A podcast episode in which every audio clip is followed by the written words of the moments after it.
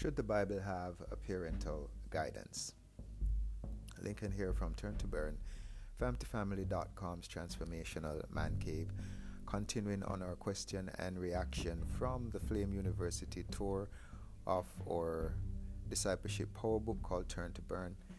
Thank you for joining us today. And in response, yes, I believe that the Bible should have a parental guidance advisory.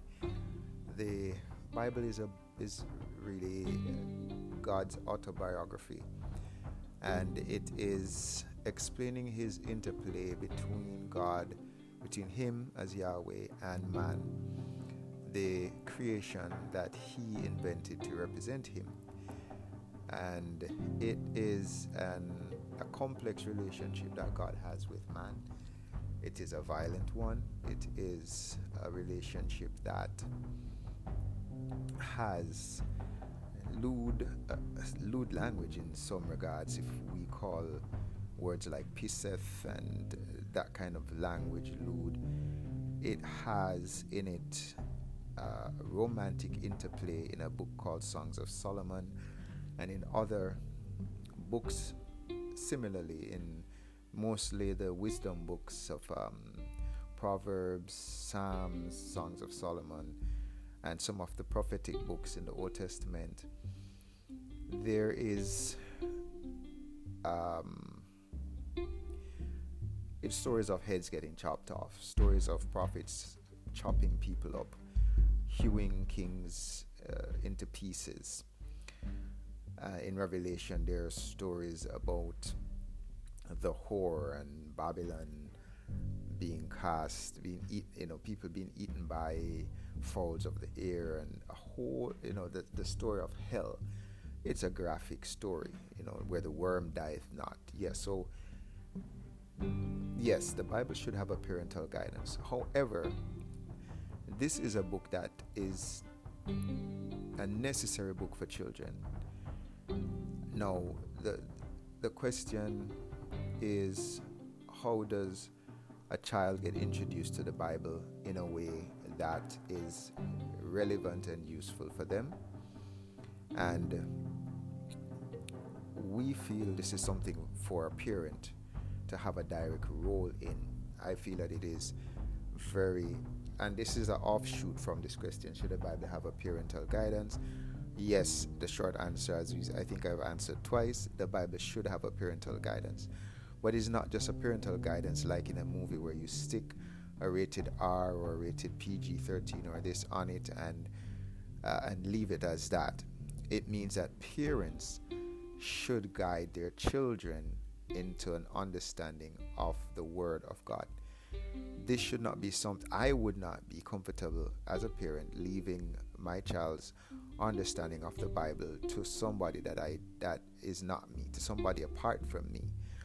How does this person how trustworthy is this person in dealing with some of the content that the Bible has in it with my child, with my loved ones, with my wife, with persons in my in my circle of of concern, if you call it that. So, I want to have as a man and a man striving to be a messianic man, I want to have a, a facilitatory role in my family units and those close to me, under, their understanding of the content of the Bible. Because I find it hard to trust a stranger to do that job. And that's just my personal view. Uh, because I see how people have twisted biblical content for their own purposes. People have had sexual cults. People have had all kind of offsprings, cultish offsprings, using the Bible to lead people astray. People have led wars. People have raped and done a whole bunch of stuff, quoting Bible verses, and then now saying that this is what God has led them to do and leading people astray using biblical content. So, in that regard, there definitely needs to be guidance given as to how biblical content should influence your family and influence and influence those close to you.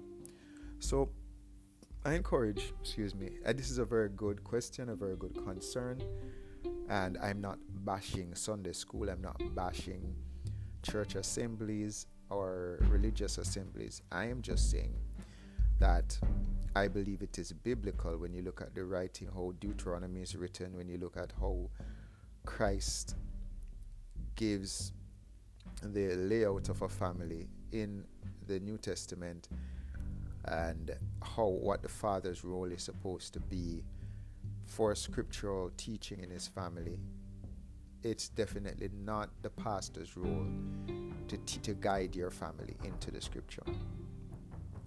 Not his, his ultimate role. It is you as a father, you as a parent. It is your role to guide your, your family into, into the understanding of biblical content. And I feel that that a lot of families have left this to pastors, left this to Sunday school, left this to cell group leaders to do this. No. If you are in this kind of setting where you have pastoral guidance and cell groups and all kind of support for you, this should be support for you as a man who has taken on the, the role of leading his family into understanding God and understanding biblical content and how to apply that to to your life, but it should not be that this is that the pastor is who is teaching your family the Bible, or the Sunday school teacher teacher teaches your your child the Bible, teaches your child about God. That's your role as a father, and because as I said, the content is very very explosive because the relationship between God and man is a complex and explosive one. And the content will follow that kind of relationship that God and man have. So, hopefully, this reaction is useful to people, and I encourage you to keep giving us your questions and comments and reactions. So, Lincoln pausing for today, encouraging you to have a great day crushing literacy. Share this content with your family and friends as we uh, become nuclear and we lead a nuclear gospel explosion across this planet. So, why rob God and this world of you and your family? And until next time, be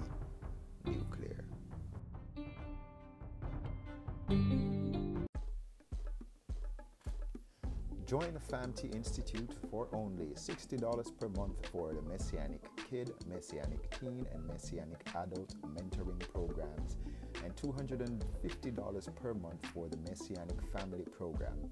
Personal sessions are available for $100 per session. We look forward to having you join the conversation at the FAMT Institute at famtfamily.com.